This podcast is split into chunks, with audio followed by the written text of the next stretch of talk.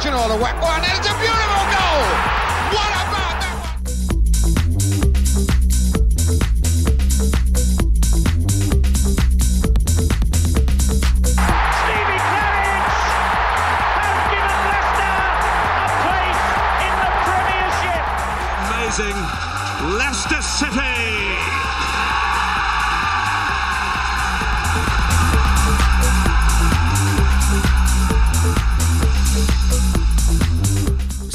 Eight goals in two games. Daka Daka Daka Daka in Moscow. It's rock and roll football the City way. All this and much more. Sponsored by FootballKitMarket.com.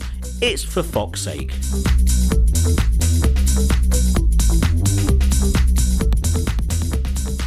Hello and welcome to For Fox's Sake. My name is Pete Selby, and alongside me is Rob Hayes. Although Rob, are we actually nearer to each other now than we would be on a normal basis?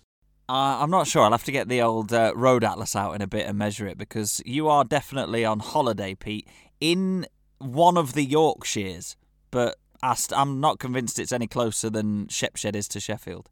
No, in one of the Yorkshires, yeah, as north as you can get, really. But you, so you're in Sheffield. So what? You said it would be nearer. Well, I mean, you have to come past my house, probably, or somewhere near it. But we are. I am very much South Yorkshire. Sheffield's about as south as Yorkshire gets. But you're in, you're in Whitby, home of fish and chips and nice looking abbey and all that jazz. Are you having a nice time? Yes, just on the outskirts. A very nice time. I'm in a big house, loads of family, loads of people probably going to watch through the door in a second, and nieces running in, the. They've put a little traffic light system actually on the door, so when it's on red, they're, they're, not going to come in. And it was on red when the phone rang, when um, Big Bad Rob phones up, as I said. And um, and so when the phone rang, everyone jumped up and down and quickly left the room and all that sort of thing. So yeah, all very good. And um, but the best thing is, managed to see the game yesterday. Obviously, a three thirty kickoff, so many people would have been at work, which would have been a bit awkward.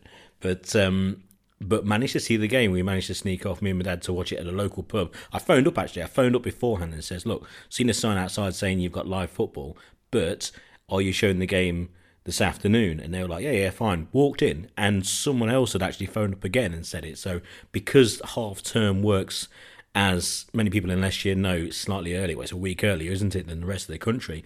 So I'd imagine everyone on holiday here is probably from God's County, and then so the people who wanted to watch football were obviously Leicester fans. Managed to watch it and managed to saw, uh, see see Daka score the four goals. Happy days. I'm I'm very envious of the fact that you get these half terms because I've still got one more day at school uh, as we're recording on Thursday evening, and you're um, away enjoying yourself on holiday. I'm really sorry we have to interrupt your holiday to have such a downbeat podcast where Leicester City, despite us pleading with them to shore up the defence, have managed to ship five goals in two games. We wanted both the wingers on the pitch, Barnes and Lookman. Neither of them have had a look in. It's been all been an absolute nightmare, hasn't it? I can't believe we're going to have to do an hour of bad news to ruin your holiday. Rock and roll football is the way forward. If you're not going to win 1 0, 2 0, Claudio style, it's going to be 4 3s, 4 2s galore. And why not? You know, that's the way forward, that's the way forward. If the defenders are just going to be all over the place and be half off the pitch, and when they do arrive back on the field, it's going to be a mess. And well, whatever. If we're going to score four goals, then then that's the way forward. We're going to win considerably more games scoring four goals every single time. But it's it, it's awkward at the moment to try and try and balance the two out, try and balance the the kind of level headedness regarding Leicester and say, right, what's wrong with the side, what's right with the side, what can be changed to make it all right, what can be improved, this, that, and the other, or do we just kind of sit back and go, we've just beaten Man United four two in a classic Leicester City Premier League game. We've just gone away to Moscow and won 4 3 in a game which has burst onto the scene our new centre forward, whilst in Leicester's shirt, that is. Obviously, he had a, a more than um, decent career beforehand, but this really is now kind of box office stuff. So it's and I think you just you just have to kind of roll with it. And that's the way I've been thinking in the build up to this podcast, going like, well, it, it is just a case of rolling with the punches at the moment because we're still missing a number of players. We're still basically on tenterhooks regarding Evans' fitness. The defence is, again, still all over the place. The team is not at full whack whatsoever. There's players not in the side who normally would be first teamers. There's players not in the side who should be first teamers, but because of the formation change aren't. Uh, looking at Lookman. And then you've got now this new formation which has produced these two stunning games, but two crucial results. It, it, it's amazing, really. It's I, I still think we're playing in a formation and a style that Brendan Rodgers just doesn't want to play. Yet it's worked. It's changed the fortunes around. Confidence is starting to build. Players who have been out of form for a number of months and now slowly get back into their stride. Other players are starting to hit gear. And also, we've got players playing who maybe should have been playing in the first place.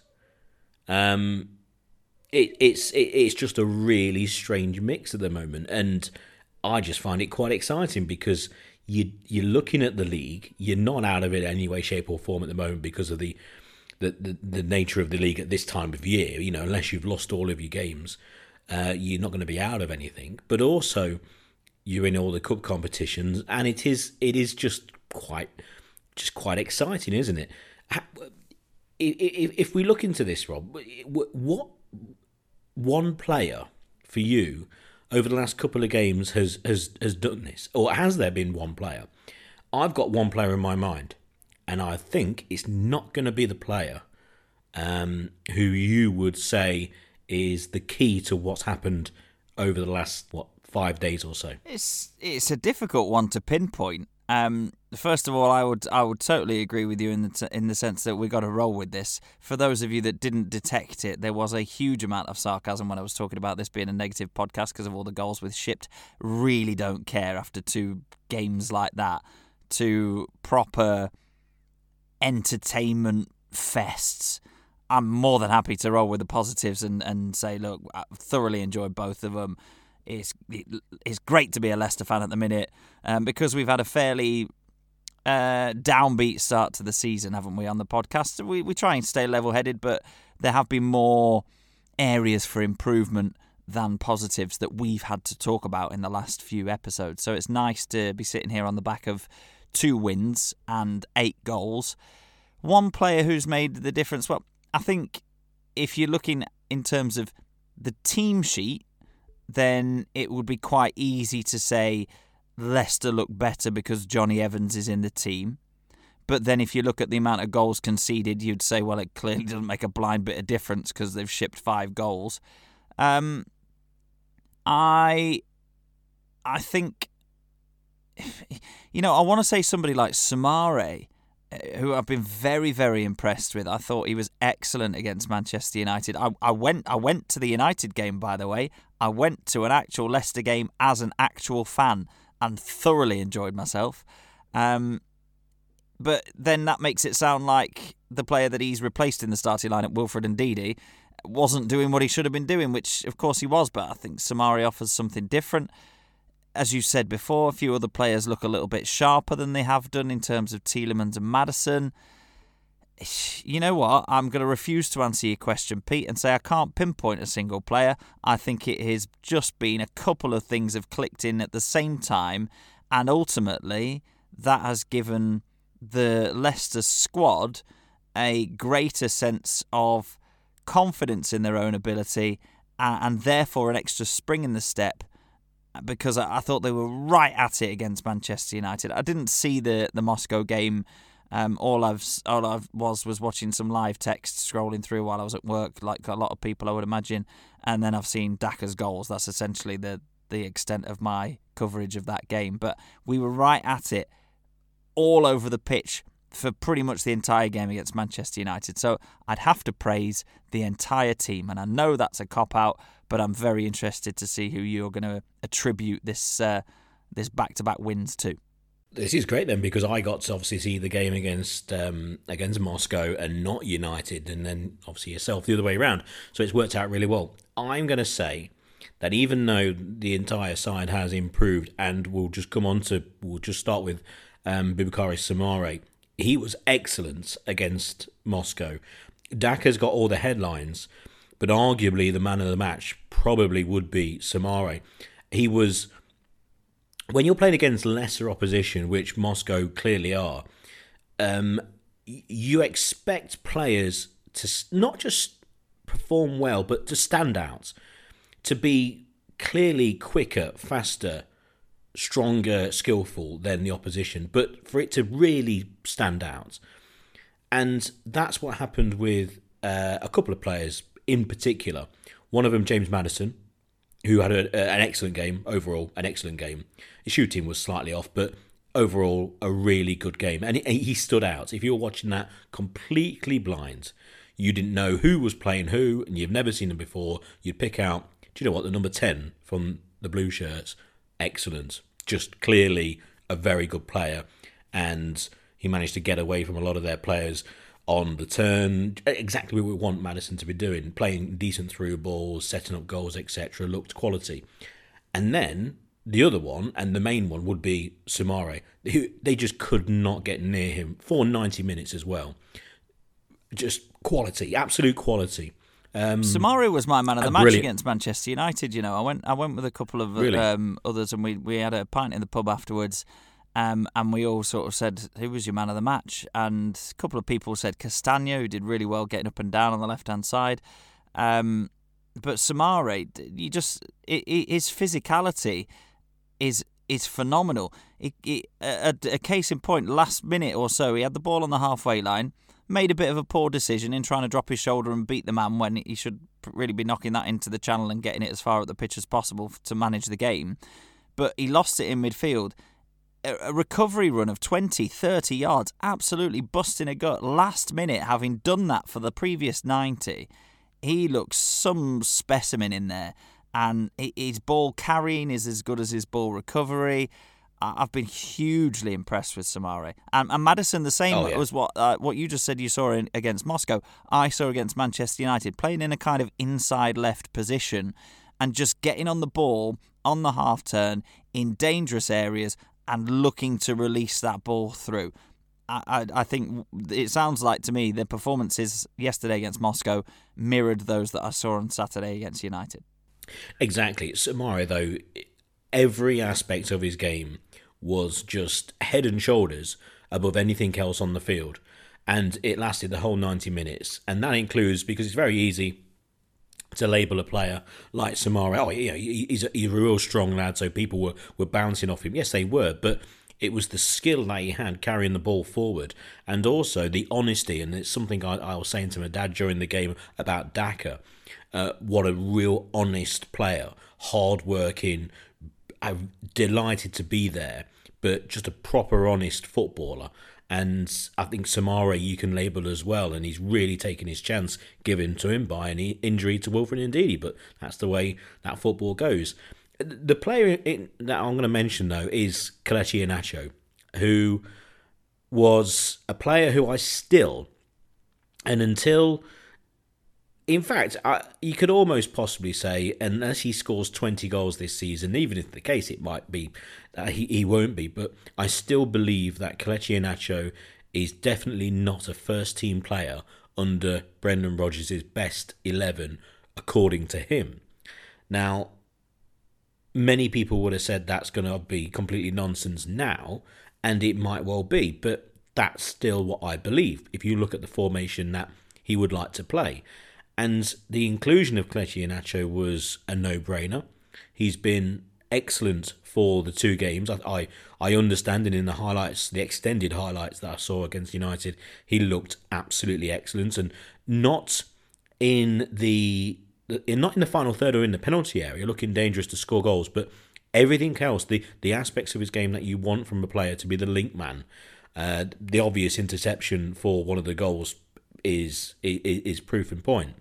And against Moscow, he was he got two assists, but also he carried he looked like the the elder statesman with Daka, and he carried a lot of responsibility. Slightly awkward at times because we were so far dominant in terms of our style and just the performance of the players the the possible performance levels of the players. It didn't click in the first half. We were walking towards the edge of their box with ease, and it just never clicked.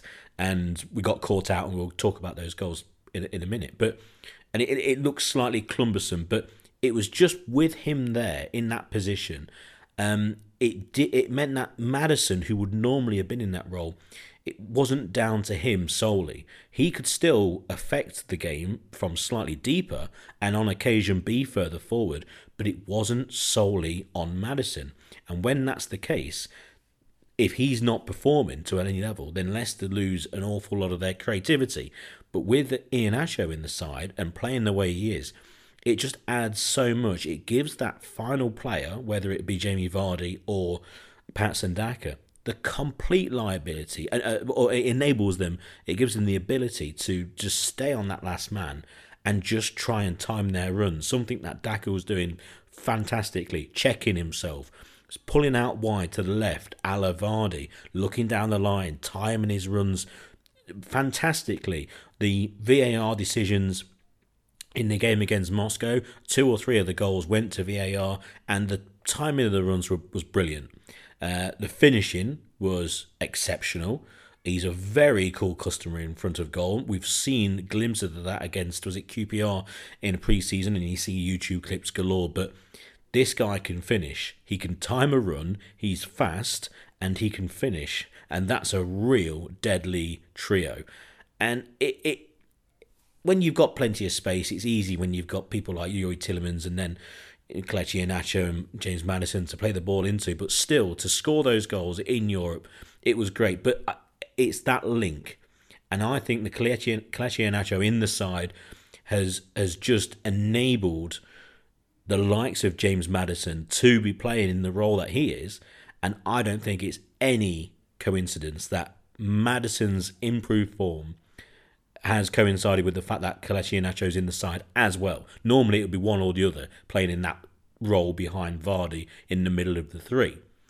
Now, obviously, in this formation, we don't have the wingers. We don't have either Harvey Barnes or uh, Ademola Lookman at this current time, but rock and roll football. We've just scored four goals in two consecutive games. They will get their chance, and it's just the way it is. That that, that will come.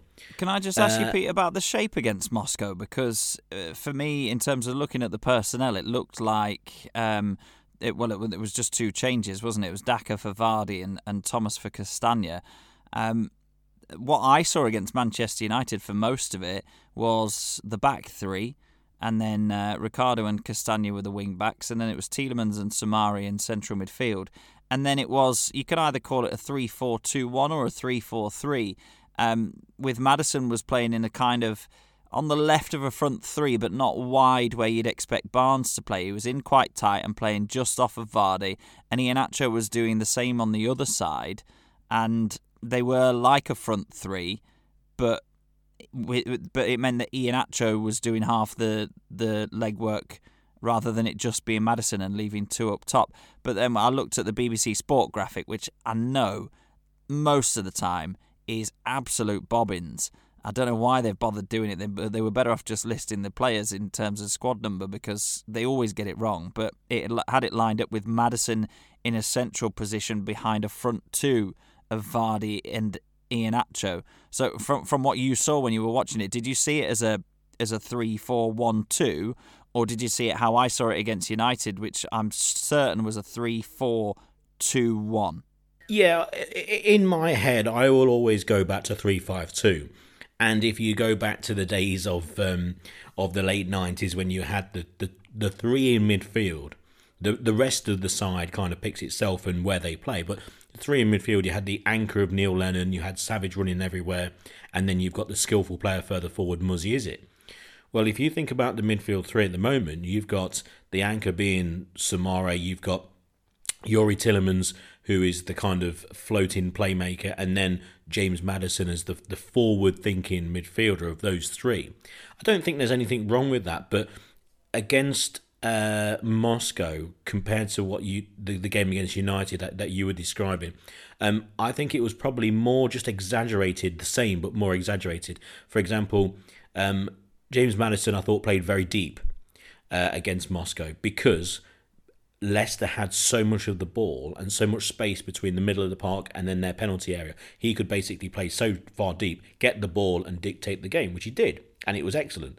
So he was operating slightly more on the left, like you said, but a lot deeper, which meant that Kelechi Iheanacho uh, could play further forward. But again, like I said, their back line then dropped back, so there wasn't really the the, the, the, the place for him to kind of get involved in the game in the first half because he just became almost like another centre forward. In the second half, when the game became a little bit more stretched and Leicester were, were not counter attacking more, but um, because Moscow started to come forward and the game got slightly more.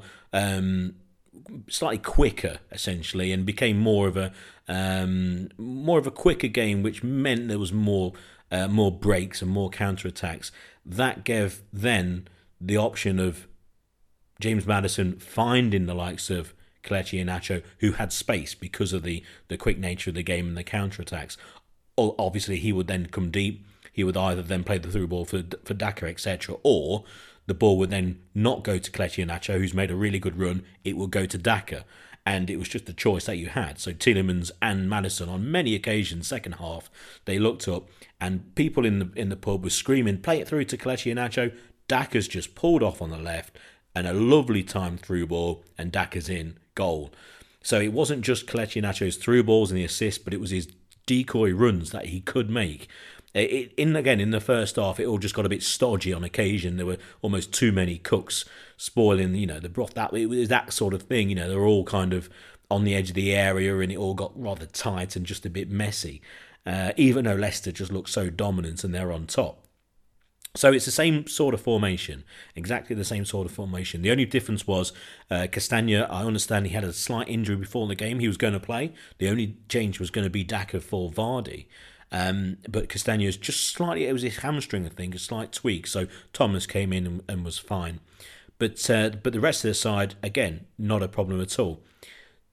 Regarding the the, the, the minus points, um, it, it again the defense. Um, on occasion, you've got uh, Çağlar Söyüncü just looking a, a, real mess at times, hurried, um, unsteady, unsure, and you think, well, why? You're a strong, powerful centre half against fairly diminutive and slightly weak forwards here. You should be dominating and coast in this game. Just do the things. Just do things sensibly, and no, you don't need no heroics, no heroes today, and it didn't quite work. And he got caught out for the second goal. The ball was played to him at some pace. I think it was Thomas who played the ball to him pretty hurriedly, and it came to him at pace.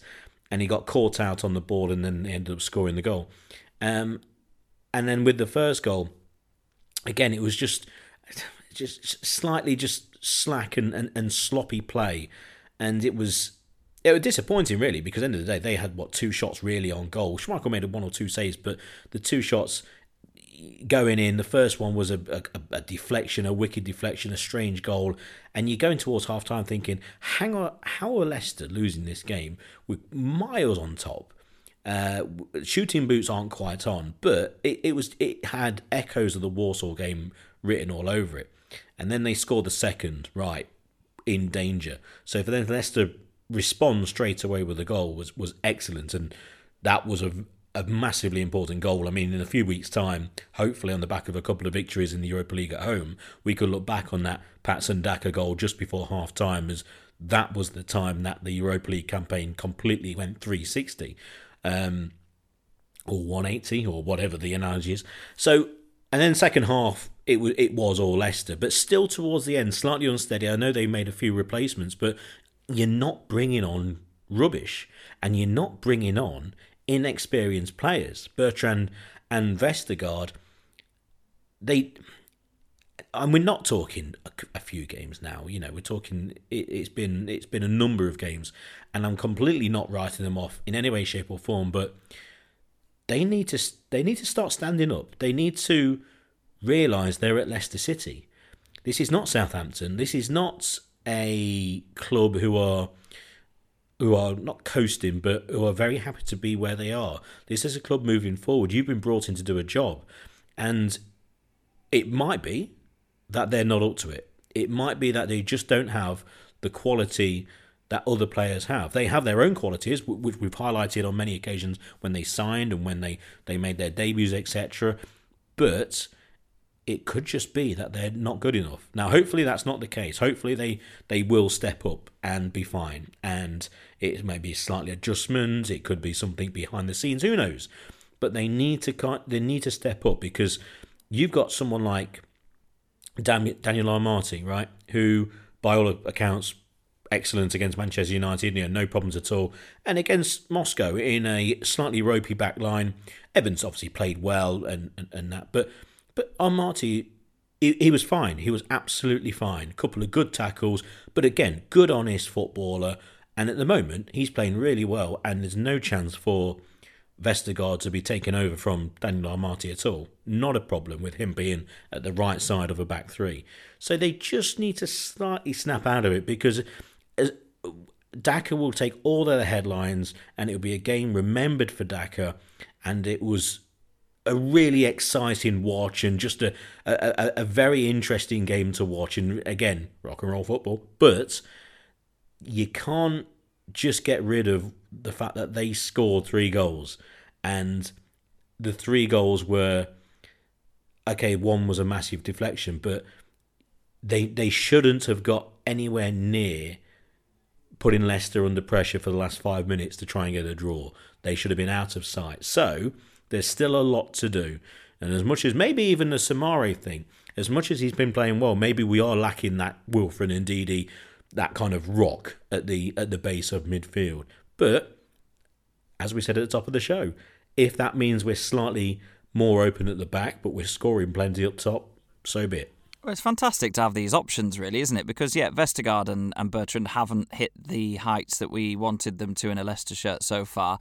I, I was excited to see Bertrand in a Leicester shirt because of how well I thought he played during pre-season. Obviously, pre-season is uh, is there to get minutes in the legs and some match practice, and doesn't necessarily translate directly to what you see on the pitch in competitive matches. But I thought he looked quality with the ball. He took a lot of set pieces during pre-season. He looked to have a, a good left foot you'd expect him to be a good, solid defender because he's played as an out and out left back for his entire career, virtually, apart from when he first came through at Chelsea when he was operating maybe a bit further forward. Um, Vestergaard, look, if you're being kept out of the team by Daniel Amartey, who a lot of people probably a few years ago would have even forgotten that he was still con- contracted to Leicester, then you've got to have a look at yourself. If you've been paid £15 million for and you have played X amount of games in the Premier League, you've got to be looking and, and thinking, right, if, if Amartey's getting, if I'm completely fully fit, there's Jonny Evans who's not fully fit. There's Daniel Amartey, who is very much a squad player, utility man at Leicester City. And I'm here sitting on the bench against Manchester United. I'm sitting on the bench against Spartak Moscow. They've not even trusted me to come in on the Wednesday night three or four days afterwards when Jonny Evans has just got through best part of 90 minutes. And, you know, if you had another centre back, if you had Wesley Fofana knocking about, for example, then the, the, I don't think there's much chance that Evans starts against Moscow on the Wednesday night, regardless of how much uh, sort of steadiness he brings to the team. So if you're Vestergaard. But, but also, Rob, yeah. but, but also, Rob, the thing is with Vestergaard is that you'd imagine Jonny Evans will be playing against Brentford on Sunday, but Vestergaard surely for the next game against uh, Moscow next week, or is it Warsaw next week? Um, Moscow next week, isn't it? Uh, uh, at the King Power, surely that's a game where you go, actually, Jannik Vestergaard should be at the centre of a back three for Leicester. And that's the game that you would put Evans on the bench. And you go, look, you, you take your rest. That's the game where we're at home. Uh, we clearly are the better side. We've just seen that. So, it, as much as he's not playing well and he needs to step up, he, he will be given the chances because he's part of this first team squad. So he he needs to because even though he's been on the bench for those games, he should be playing next Thursday. Yeah, and you can't allow him to sit on the bench and and stagnate. Of course you can't, and I and I completely agree with you. He is him and Daniel Amartey are a different kind of player. Where if you play in a back three, you would absolutely not want Jannik Vestergaard on either side of it. You'd want him slap bang in the middle, which is where Jonny Evans is loads better than him. So that's why he's he's sat on the bench for the last couple of games. Obviously, they'll um, they'll look at Evans, but it seems to me that he completed almost 90 minutes again, and, and the main reason for him coming off is is tiredness and cramp rather than anything injury related. So yeah, I can't see any reason why he doesn't start the weekend. But you, you're right then to for him to have played three games in in a week uh, or eight days or whatever. The Moscow game at home does represent a good opportunity to give him uh, a bit of a break, and it gives Vestergaard another opportunity to prove that he deserves to be in the team.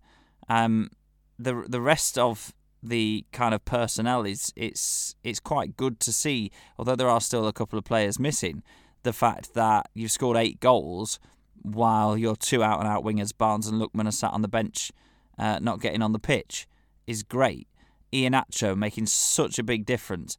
Vardy scoring crucial goals. Daka bagging four goals and becoming Leicester's all-time leading goal scorer in Europe, which is a interestingly poor record to have. Shows how little time we've spent in Europe, doesn't it? But you know, so you've got three strikers there vying for at the moment in this formation two positions. Uh, in Brendan Rodgers' favoured formation, probably one position really, and it, it's a really positive place to be. And Ndidi expected back after the next international break he's one of the best defensive midfielders in the Premier League, so which naturally then makes him one of the best defensive midfielders in the world, in my humble Leicester City tinted opinion. How, of course, he's got to be considered to come back into the team as soon as he's ready, but how does he get into the team? Because Tielemans is scoring, assisting, Soumaré's covering every single blade of grass. Yes, it's only in the last two games, and we need to have another chat about this next week after Brentford and after Moscow, and we'll see where we are after four games since the the last international break. But on the balance of it right now, when Ndidi comes back and probably gets a phased return to make sure he's okay, that's kind of it's uh, important, isn't it, with with hamstrings to to make sure that they're not overdone. You've got a bench full of either experienced Premier League players or first team quality players, whereas we've not really had that before. And for Rodgers to have to make the decision to not include Barnes and Lookman because they don't quite fit the formation is a brilliant position to be in because it's something, if you contrast it with Ole Gunnar Solskjaer, who obviously is the manager of a, of a team that has a star studded squad and is higher up in the league than us at the moment, clearly. But he's not willing to leave certain players on the bench because they don't quite fit the style or the formation that they want to play in that game. Brendan Rodgers has made those tough decisions. He knows Lookman and Barnes offer a huge amount of threat, yet he's seen his side score eight goals without them. So I think it's a really positive position to be in because if, as you say, Pete, and I, I and I do agree with you to an extent that this is not Rodgers' favoured formation, he's willing to use it. He's willing to leave players out who don't fit in it. But it means that if you if you fancy playing a different style or a different formation against a, uh, another team in the next fixture, then you can quite easily go back to a four. You can quite easily play something like four three three. You can quite easily slip back into the four two three one and play the two attack minded wingers there's loads and loads of options now. It's not a rigid, these players must start in these positions every week and we'll just keep plugging away at it. He's responded, he's changed it, and yes, we've conceded a lot of goals, but who cares? It's had a positive impact, and that's what we wanted to see. We wanted to see players that were playing to their ability, or at least on their way back to their maximum ability. And we wanted to see a team that was hungry to hunt down the uh, the opposition, that was hungry to be ruthless enough to score four goals in a game. And in the last two games, we've seen it.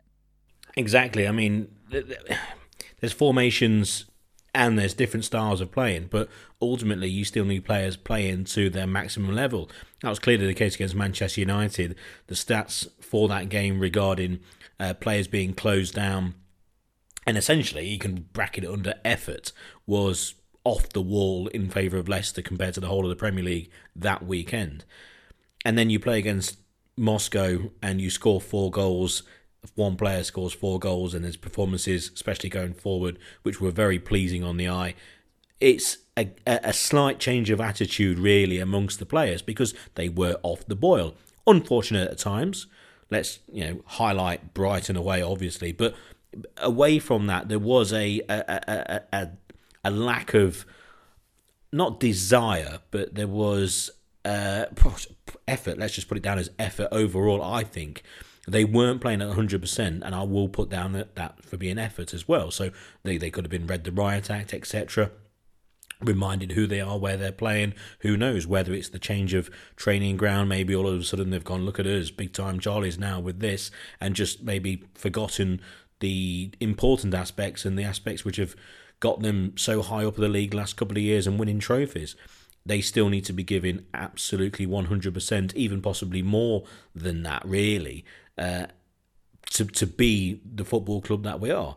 And hopefully that will, will never leave them. That will be the case now for the rest of the season because we know that they've got obvious quality and even more quality now compared to last season with with the arrival of, of new players. Daka, um, the question went out straight away, and, and after he scored the fourth, I, I said quickly, when was the last player Leicester to score four goals for Leicester? I couldn't remember one. Not for me.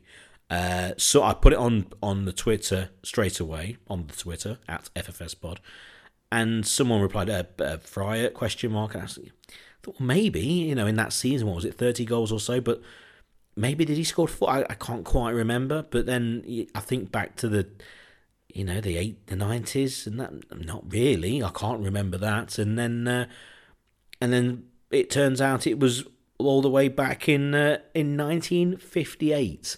I mean, that's remarkable, really, for a football club the size of Leicester to not have a player score four goals in a competitive game since 1958, where Derek Hines scored uh, four goals against Aston Villa in November. Previously to that, Jimmy Walsh scored four goals, not uh, what a few months prior.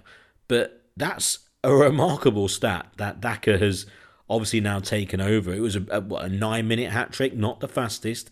You have to go all the way back uh, to 1909. I've got down uh, Fred Shinton scored three and five, thanks to the old uh, fossils and foxes. Um, three and five minutes in 1909. Uh, probably, and, and I was reading through because I, I wrote these down from fossils and foxes, and then I'll just name tag uh, Rob Tanner from the Athletic. Um, I was just reading through his piece about Daka and the four goals only minutes before we started recording, and he he got those two down as well, which thankfully underlined what I'd, uh, I'd found out. But also he put, um, and probably a few listeners would remember Ken Keyworth. Uh, scoring a six-minute hat trick in '63 against Manchester United. I think if you had seen that uh, and you were around at that time, you would not forget that. That's the sort of thing you're just not going to forget. So that's probably the famous quick hat trick but um, it's it's an amazing feat, and it. What do you think this does for Daka? What we know, we signed him and Boubakary Soumaré. Uh, which one did we sign first? I think we signed Soumaré. Was it two days before the transfer opened, transfer window opened, and then Daka on the day itself? So we could not have signed them quicker. And we said at the time, this is good business because they've obviously gone ahead of the queue to get these two, and they've spent decent money on both of them. But Soumaré, we've we've spoke about playing really well. You could actually categorise them both together, but for Daka, what does this do? Because he's not going to jump ahead of Jamie Vardy. Jamie Vardy's arguably the informed Premier League striker at the moment. Mo Salah, obviously, but he's right up there in the scoring charts. So Vardy's number nine. Daka's going to be on the bench, and I'm sure he's absolutely fine with that. I, I, I just think it obviously gives then Rodgers the confidence to bring him on at any opportunity. Um, it also gives Kelechi Iheanacho the role in the side which he's currently playing because he doesn't have to be that next player to play as the nine because we've now got Patson Daka, who's just gone and scored four goals. So it's it's great for Vardy because we know that he doesn't have to play every single game now. We've got Daka. It's also great for Kelechi Iheanacho because Daka can play in that nine role, which obviously Kelechi Iheanacho at Leicester hasn't excelled in. He is excelling in his current role. So it, I think it's just good all round, and it just it it will give Rodgers the confidence to play him more. But and I know players, I know supporters will get you know massively excited, and so they should there is still the possibility, and, and, and hopefully this is the case, why not get ahead of ourselves? We could have on our hands here not just a player who we're thinking could take over from Vardy wearing the nine of Leicester. We could have a, an absolutely phenomenal player. Think of those goals he scored. These aren't tap ins, these are cool finishes of a guy who in front of goal is way beyond his years and his experience. But then again, you look back in his career and you go, well, hang on, he's scored loads of goals with his physical attributes, the pace he's got, and also, back to what I said before, he seems to be a very honest player. 100%, absolutely everything. We might just have an absolutely fantastic centre forward taking over from the greatest of all time at the football club. I mean, that's got to be the medium to long term plan, hasn't it? And and I like the way that you brought that back round to the honesty thing uh, at the end there, because I knew when uh, when I was coming in there that the honesty I was going to link back to that point. I think what you've got with Patson Daka is obviously somebody with bags of natural ability, both physical and technical. Really cool and calm and collected in front of goal very, very quick, but you can have all of those attributes. There's got to be thousands, hundreds of thousands of footballers around the world that have got all of those attributes, but it's what is what you've got mentally that makes the difference as far as I'm concerned. And he seems to be willing to do whatever he needs to do to help Leicester City Football Club obviously he's contract he is contracted to Leicester City Football Club. He is a he is a Leicester player, and there is a certain amount of I need to say this to the media, or I need to big up the team, blah blah blah. But I didn't get the sense that it was anything forced after the Moscow game with with his interview. Um, when he was talking about the team, obviously he didn't want to talk about himself too much because he's he seems to me to be quite a humble bloke. He was talking about uh, Vardy as well and how much of a privilege it is to be learning from him.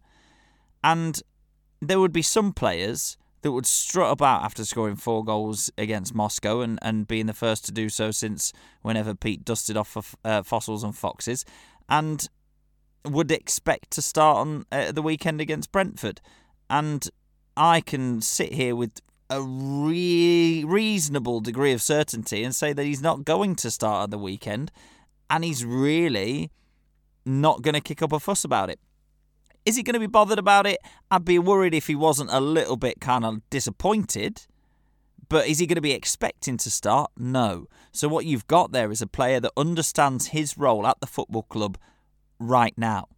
He's a player that can see the overall objective. The objective is not for Patson Daka to replace Jamie Vardy today. When the time comes, and we don't know when that time's going to come, there were certain times in, in the last uh, season or two where we thought, oh, Vardy injured, it's taken him a while to get back up to speed. Is this the beginning of the end? Start of this season says absolutely not. I am here to stay, which is great news for Leicester. But Daka looks to me like the kind of player that is prepared to work his socks off on the training ground, clearly able to take his opportunities because he's bagged four against Moscow when he started, but also he can see the fact that he could become the player that you've just potentially uh, described there.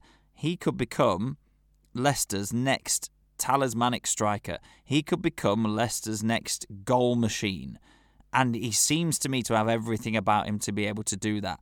And if you link it quickly to Soumaré as well, he again He's got a physical ability which is obviously sets him apart from quite a few other players. He's got plenty of technical ability, but he also looks like somebody who is never going to let another a, a midfield runner go past him. He's never going to give up a lost cause. He's just looks like he's there and willing to put in the work, and he will have come knowing, right? I've got Ndidi and Tielemans, who I think some people are, would be surprised to see at Leicester City still at the end of uh, the next summer transfer window. Obviously, I'm touching every piece of wood and crossing every single digit that I've got to to want them to stay at Leicester. But such is their the kind of esteem that they're held in, uh, seemingly in, in European football at the moment. So Soumaré wouldn't have expected to come in and replace one of them straight away. He will have expected to take his opportunities when with injury. He's done that in the last two games because if you said he was your man of the match against uh, Moscow and I said he was man of the match against Manchester United, then that's officially Soumaré's man of the match for two games in a row. That's taking your chance if if ever you've seen it. And but he will understand that when Ndidi comes back to full fitness, it's likely that he'll be spending some more time on the bench again. But I think the thing that we've always had at Leicester is is the sense of the collective and players that are there with an ego or that aren't willing to put a shift in, they get shunned either by the manager or by the players first. Look at someone like Cengiz Under, plenty of technical ability. Soon as I looked at him, really, I couldn't see how he fit how he fitted into the team. He didn't look like he, he looked quite surly in his body language and his facial expressions. Didn't look like somebody that was going to become part of Leicester City Football Club. Daka, smile on his face. Soumaré, absolute workforce and an engine in midfield. I think it's it's huge hats off to the scouting and the work that's gone into recruiting those players because you could match their technical ability with quite a few other players in whatever league you like around Europe. But mentally, it looks to me, and I'm trying not to get too carried away, but it really does look to me like those two have got what it takes to be part of a team and want to be a part of a successful team and play their part in it. I, I Daka almost looked a bit embarrassed. Not not necessarily embarrassed, but just a bit like, "Oh, stop talking about me. Yes, I scored the four goals, but come on, it's about the team and that." Whereas some others would be grinning from ear to ear and just going, "Yeah, yeah, let me talk you through this one. Let me talk you through that one." They just look like good, honest blokes, and that is all that Leicester City fans have ever wanted to see in a blue shirt. Players that want to be in a team working hard. Soumaré's got the look of him of the player when Leicester do well and on match of the day, right at the end of the, the summary, Alan Shearer uh, talking about the side, he'll finish his piece and go, oh, by the way, Soumaré midfield, hell of a player, him, hell of a player, and kind of tap his nose or tap the side of his head to go, he's a he's quality and quietly quality because of his position in midfield. He's going to be one of those where all of a sudden you'll on a I know Tuesday when there's no European football or or or a, a Friday morning you'll see a, a double page spread soon I think in the national press. Who is this guy? This guy that most people in the Premier League as supporters have probably not heard of before. Daka obviously will take the headlines now, so people who weren't aware of him before now will be. But there will be pieces on Soumaré if he carries on the way he is, and uh, hopefully that's the case because that means he's playing well and Leicester are going well. Uh, obviously, a few injury um, issues. Castagne, we mentioned, was meant to be playing, but a slight tweak, uh, possibly of his hamstring. Uh, Youri Tielemans, probably the biggest one, really came off. Has to be a doubt for Sunday, and that'll be a, a huge loss. But if it means if somehow he can play maybe Sunday and then have the game off midweek, we'll, we'll see. But uh, that's going to have to be a, a, big question mark regarding the game against Brentford. But then on a, on a, a, brighter note, since the last time we were doing the podcast, and obviously we've had a bit of a gap because of, of work commitments and also being away and all that sort of thing. So uh, apologies if you were if you're expecting a, a, podcast maybe last week, but I'm sure you understand at this time it's, it's still slightly difficult and that with all that's going on. Um, the, to see uh, Justin, James Justin, and also um, Wesley Fofana congratulating the players in the tunnel because I love the tunnel cam. I love the tunnel cam, me, and I love to try and spot something that no one else has seen. And then when I scroll down the Twitter feed, everyone's seen it already, and I'm like, okay, yeah. Uh, but I, I love the, the the tunnel cam because I can I'll see something and I'll blow it all way out of proportions and say and, and, and, and turn it into a big thing. Did you see the way so and so looked at so and so? He hates him and all this sort of thing. Uh, but they were waiting for the players when they came off the field at the end of the game against United. And there he is walking around, Wesley Fofana. And the news is that he will be back in the new year after Christmas in January slash February. That's remarkable, but and, and fantastic. The fact that we will hopefully have a fully fit Wesley Fofana playing at the back end of the Premier League season or hopefully in cup competitions, but maybe not even the back end. Because if you're thinking, say, early March, for example, and by the way, the, the, the noise was late January. So if you're thinking, well, okay, let's go early March to be on the safe side, there's still a hell of a lot of football to play from early March all the way through to the end of the season. So to have Fofana back then could be well, will be a, a fantastic boost. So hopefully, touch wood, everything carries on fine with his his uh, his injury and um, his uh, his well getting back to full fitness essentially. Because at the moment it seems like it's going really well. And then you throw James Justin into the into the the setup as well. Two players who, by the way, I would say arguably would excel best in a three at the back. I think Fofana in a three is his best position currently, probably on the right of a three. But then you would have James Justin excelling as the attacking fullback or the attacking wingback, you'd say, on either side, could really be left or the right, and also having the ability to play in a back three as well, which we've seen James Justin do. And I think he played really well in that position. So this current setup would benefit both of them, or they could slot in straight away. So great news there, but at this current time, the, the real one is is Youri Tielemans. Hopefully, it's nothing serious, but if you're just looking to the immediate future, it's going to be probably touch and go, I'd imagine, with what happens against Brentford, mainly because of the game midweek. I know we mentioned about Vestergaard coming in for Evans, but even though we know Leicester are the dominant side against Moscow and they will be overwhelming favourites to beat them at home, you would still, I'd say, even with as many changes as you'd probably make to a side, whoever would be listening to this podcast right now, if they write down their 1 to 11 against Moscow next week at the King Power, or against Warsaw in a few weeks' time at the King Power, then I think they still would have Youri Tielemans in that side, even if they make five or six changes. I think he still plays, and he still plays until maybe you're hopefully take two up at half time. Take him off, take him off straight away. Um, so that is the big question mark. So good news and bad news on the old injury front. Yeah, I, I enjoyed that tunnel cam as well, and it's good to see those those two. Justin would give us a good amount of flexibility because he can play both sides. He can play fullback. He can play in a three. He looks to me to be athletic and forward thinking enough to be able to play as a wing back as well in the current in the current shape. So having him back it, it would be will be will be a huge plus. And Fofana, the the amount of time that he's shaved off of this recovery is is just phenomenal. It's testament to how hard he's working because by all accounts, he's devoting every second, every waking second to doing anything that he possibly can to to increase his recovery time, or oh, decrease his recovery time, as it were.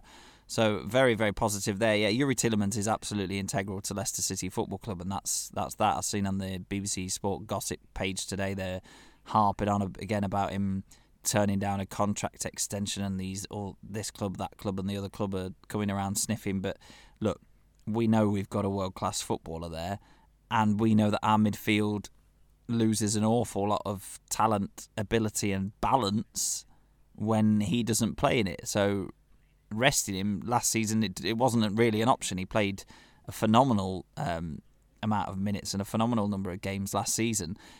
And yes, at times he looked like he'd maybe overdone it and that he'd uh, run out of steam a bit. So if he is carrying some kind of minor injury, then he does need to be carefully managed. But at the same time, he adds so much to the team that there's a, an element of balancing the risk there, isn't there? Because you know you got a player, Yeah. you got a player with ability like Dewsbury Hall. Um, you could bring Choudhury into the midfield and say to Soumaré, look, you got a license to get a bit further forward and get on the ball a little bit more, and you can pull the strings in there. Fine, but there are few better all-round midfielders right now, in my opinion, in the Premier League than than Youri Tielemans in terms of an actual proper central midfielder who can play as part of a two-man midfield. They don't make many like him. At the final part of the podcast, looking at the game against Brentford, I I don't perceive any massive changes for Leicester at all, apart from for injuries. I don't think there's any reason to change the formation. I don't think there's any reason to bring in players in different positions. I'd I'd stick with, with what we've got. Ricardo had an interesting game against uh, Moscow. First of all, I was actually really impressed with their left-sided fullback, um, Ayrton. I thought he had a really good game. He's got one of them like uh, uh, lipstick kiss tattoos on his neck, but I thought he handled Ricardo really, really well, and um, yeah, just just play, played very well. So I, I, I will still obviously have Ricardo in the side. I think Thomas will obviously be on the left. I can't see any reason really to change the side unless there's any any problems. Vardy comes back in. Hopefully, hopefully Youri Tielemans is fully fit. But if that's the case, I would just go again, go again with that side, and then you have because you've got the option then against you know the side midweek to maybe make one or two two changes. I don't think there's any reason. I know they're going to come back from Moscow, you know, um, uh, after the game there, so that you know you, you need that day kind of rest and all that. But because it was a Wednesday, they get the the benefit of that because it obviously they're playing on a Sunday against the Brentford side. Hugely impressed with Brentford. I don't know where you saw the game against Chelsea, Rob, but I don't know how uh, Brentford didn't get an equaliser or maybe a winner in that game. Mendy, the Chelsea keeper, brilliant game, absolutely fantastic. But I've been hugely impressed with Brentford as a people at work, in the studio at work, who are um, Brentford fans, big time fans as well, home and away games and all sorts of stuff. It's um, and, and and so talking about them, they, they they could have been in the Premier League way before this season. Last couple of years, very unlucky. Score plenty of goals this year in the Premier League. It's not really been the scoring the goals that's been the highlight. It's it's been at the other end. They've been ultra consistent at the back, very very solid. And against Chelsea, and I know I'm just taking this one game as uh, as an example, but I think really the whole from what I've heard from people, you could really look at that game against Chelsea for the whole season and go, that's the way they've been playing. Very solid side, set up extremely well. They all know they all know their jobs. It looks like a side for me that everyone knows their role. And as long as they perform to a, a very high standard, they're going to be extremely difficult to beat. When you then look at other sides who get promoted, it just looks all a bit of a mess. Watford, a complete mess apart from maybe Sarr up front, so you're relying on one guy. Norwich, unfortunately for Norwich, they're just not good enough. And they've lost their main creative outlet in Buendia to uh, to Villa, and the whole side has just kind of gone downhill from there, and it's become a bit ragged. But with Bright uh, with uh, Brentford, they just look an extremely solid unit. So it's going to be a really, really difficult game, but a game I can see Leicester going and winning. As long as they keep it tight at the back, they keep Ivan Toney under wraps, um, and hopefully a back three would suit against a side like Brentford because they can play the ball forward to Toney, who hopefully will be looked after by Evans, and Marty at the back. And then elsewhere, Soyuncu can maybe deal with the forward players like Buendia, who comes not Buendia, Mbeumo, who comes forward from midfield alongside him, who's who's been a, a, a real revelation. I think everyone expected Toney to play well in the Premier League and score goals, and he's a real threat. Um, but his strike partner's been uh, exceptional. His stats alone, he scored a few goals, but his um, his personal stats in chances created and shots on target and general uh, impact on the game in, in, in many ways in in uh, not only getting on the end of chances but also in creative creating chances and not giving the ball away. Very very high very high indeed. So it's not just a one man attack. Uh, and then again at the back excellent goalkeeper uh, and again a really solid unit so it looks to me a game which is going to be low scoring which I think will suit Leicester it's almost going to be two sides who are going to be almost playing chess against each other. Look, who's going to go first? Are you going to come at us, or are we going to come at you? Well, no, we're happy at home. We're, it's nil nil. It's fine. You come at us. No, no, no, no. You're at home, so you come at us, and then we can break because we've got Vardy, etc. No, no, no. We we are at home, and, and we don't want that to happen because we know you've got Vardy, so we're going to go slightly long to Toney. Well, that's fine because we've got Evans at the back, and I can see that being the case for a large part of the game, and it might come down to a moment of magic, it might come down to a mistake, but I think this has got a 1 0 Vardy written all over it. Or maybe, maybe Iheanacho, maybe to, to, to round off a, a, really good week for him, maybe he is going to get the headlines with um, with the winner. But I've I've got 1 0 Leicester uh, as a fairly, fairly solid pick here. A 1 0, a late 1 0 win. Maybe maybe it could be that man Daka again. It'll be a very interesting watch. I am expecting a different kind of watch to Moscow and United. I, thought Brentford were absolutely phenomenal against Chelsea. Got no idea how they didn't score. Um, I, I, watched the, the last sort of 20, 25 minutes, so obviously the best 20, 25 minutes of the game. Uh, and I'm sure everybody that's watched the highlights or seen it since would, would agree that Brentford were fully deserving of at least a point out of that game. I think the way that they've approached the Premier League's been fantastic. I'm looking at if you're looking at every Premier League squad, you know, I'd I'd back myself to recognise enough of most of the players from most of the teams to the point where if you give me the surnames, I'd probably be able to give you the first name and more than likely the country that they play for, just because you've heard of them all. And even with Norwich and uh, and Watford, I reckon I could do that to an extent, and that's probably because they played in the Premier League a couple of seasons ago and have kept most of the same very average footballers since then. But Brentford, I hardly know anybody, and that is testament to the team ethic that they've kind of developed there. They've got quite a small squad, so it'll be interesting to see how they deal with the rigors of the Premier League as you get into like busy Christmas fixture lists, etc. But I've been hugely impressed with the way that they've started the season, and I think this game against Brentford does represent a very, very big challenge. But what I will say is that it's one that if you'd have asked us on the last podcast to preview, probably wouldn't have been able to say with any real sense of belief that Leicester could win the game, really. Whereas the fact that Brentford will be nice and tight and it will be. I, really like your analogy of a chess match there in terms of how it might pan itself out. But the fact that Leicester have found their way to goal eight times in the last two games, regardless of who the opponent was and the and the scenarios, whatever, it just reminds the players that they know how to make and score goals. So it won't, in theory, be one of those games where they run out of ideas, where they get into the final third or they they approach uh, the Brentford area and, and can't make something happen. They've proved that they can make plenty happen in the last two games, two different kinds of games, really, albeit same outcome. Leicester scoring four goals and winning the game, but I think they will carry that belief with them. Whereas the only person that you would say for the most part of this season that has truly believed that they could make or or make a goal or score a goal has been Jamie Vardy. Possibly Iheanacho, but I think I think he's still the kind of player that, that needs everybody around him to be doing well as well.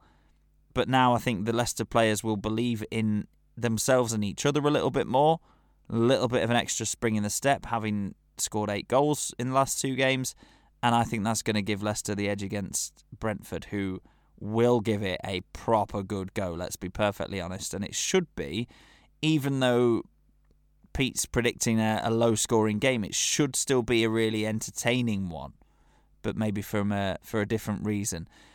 You're going 1 0. I'll go. I'll go 2 1. Why not? I'm I'm still not convinced Leicester are capable of cle keeping a clean sheet anytime soon. So 2 1 for me.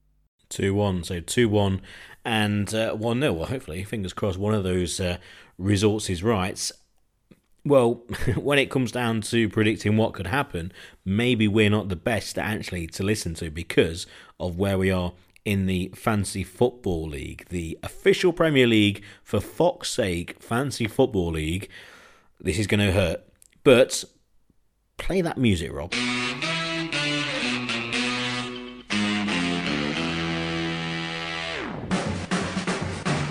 So the top 10 in 10th place down into 10th with 514 points. It's Bruce Tolley hanging on by a thread.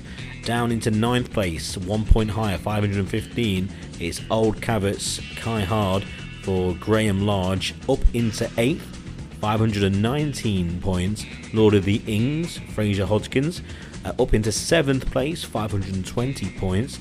FC Spaghettification by Humzar Yazdani up into sixth place with 529 points. It's Daka Daka Hey Hey Jack Wright.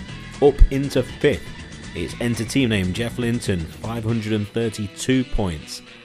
Top four, up into fourth, it's Hafiz uh, Muzamil with Karachi Breeze, 534 points. Third place, non mover Team Dalek, Aman Gulati, 542 points, and then at the top, both on 544, but down into second place, it's Team Addy, uh, Adam Wise, 544, and Bean Boys, uh, Muranim Prakesh. Uh, so they're two at the top of the table, 544, both. I'm not too sure why one's higher than the other. But there we go, still obviously early days.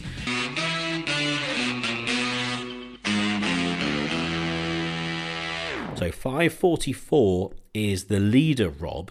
And if I scroll down, I can see in 52nd place, Rob Hayes with that Soumaré on 500 and uh, sorry 456, and one point below and two places below, Dakadoo Doo Pete Selby on 455. Rob, you're in front of me in the For Fox's Sake podcast Fantasy Football League. Get in. I was really, really hoping we'd have time to squeeze this in at the end. And we have gone over our usual kind of ballpark figure of an hour, but I really, really, really don't care.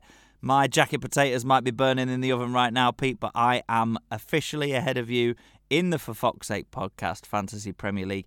And my one question, because I do get to get on my high horse because I am above you in the league, is why on earth have you not got Mohamed Salah in your fantasy team? You strange man it's my gamble this season and it's not working out. The big issue I had is that I had the, the big three up top. Well, not the big three up top. I didn't have Vardy, but I had Ronaldo, Lukaku, and Harry Kane. Harry Kane couldn't hit barn door. And then a last minute kind of wobble, I changed Harry Kane last week for Timo Werner because they've got a good run of games. Werner then didn't score against Brentford. Harry Kane, who I had captained previously, uh, he then bagged an and also an assist against Newcastle, so I missed out loads of points. Now I'm looking at my team and I've got long-term injury Lukaku and long-term injury Timo Werner as forwards. So I've just had a complete disaster, absolute nightmare. And the plan of maybe getting Salah in there because he's just playing too well has kind of gone up in smoke. So I'm going to have to stick with this.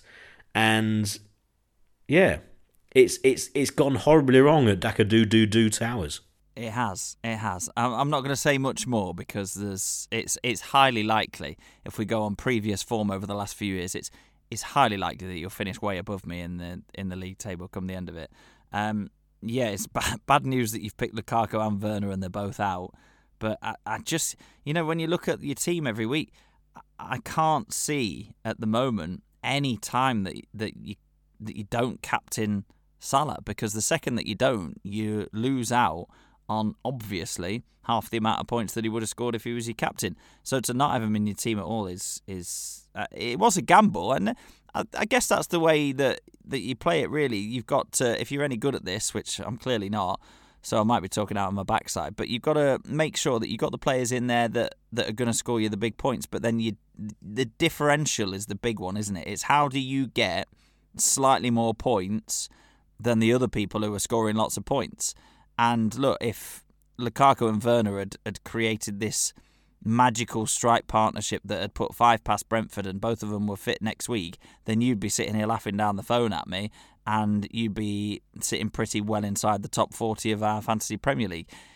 It's it's always a gamble, and I admire the fact that you're going to stick to your guns.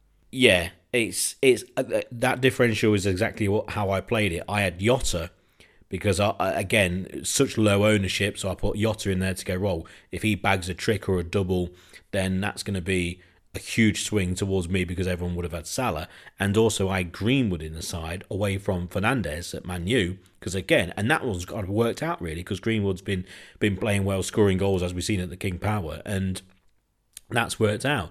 The theory that Werner and Lukaku were going to basically be up front against uh, weaker opposition over the next three or four game weeks. They got Norwich at home on Saturday.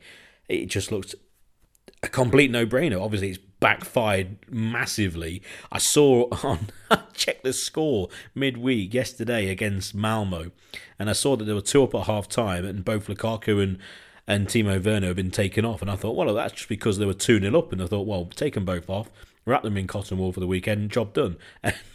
Not that they both got carried off. I mean, oh my God, talk about bad luck. And also, at the time, I'd captain Lukaku and vice captain Werner as well. So my team just had the two captains as both red flags. Oh, it, it's quite funny, but ultimately it's a huge disaster. But we'll, we'll see what happens. I've I, I've completely. I've taken a big hit this week because I needed to replace both of them. They're both going to be out. So I've taken a hit on the points, but hopefully I'll swing it round. And hopefully you'll get plenty of points if you've got Leicester players in your side because they're going to win this this Sunday. That's the case. That's what we've predicted. What do you think? Let us know on for Fox's Sake podcast on Facebook. If you just type in Fox's Sake podcast, you can find us on there. Give us a like, and also then on Twitter as well for for Fox's Sake podcast uh, at gmail.com is the email, and at FFS Pod is how you can find us on Twitter. That's it, Rob. I can't think of anything else to say regarding City apart from well done if you were part of the 25 that went to Moscow. There's some interesting stories that have come out of how people got there. Uh, there's a few people have, have written um, fairly long blog posts on social media, etc. Well worth finding out. Just all about getting the visas and all that sort of rigmarole and that. But yeah, try and hunt them down and, and take a read because, you know, hats off. But they've seen a hell of a game and they've seen a hell of a performance really from from one man in particular Daka uh, it's taken how many years since 58 for a player to score four goals for Leicester in a game and they've travelled all the way to Moscow with all the problems to get there and they've seen hopefully uh, a game that we will remember for one man in particular but it will be the start of a glittering career and hopefully he takes over from the goat and who knows could become the new GOAT.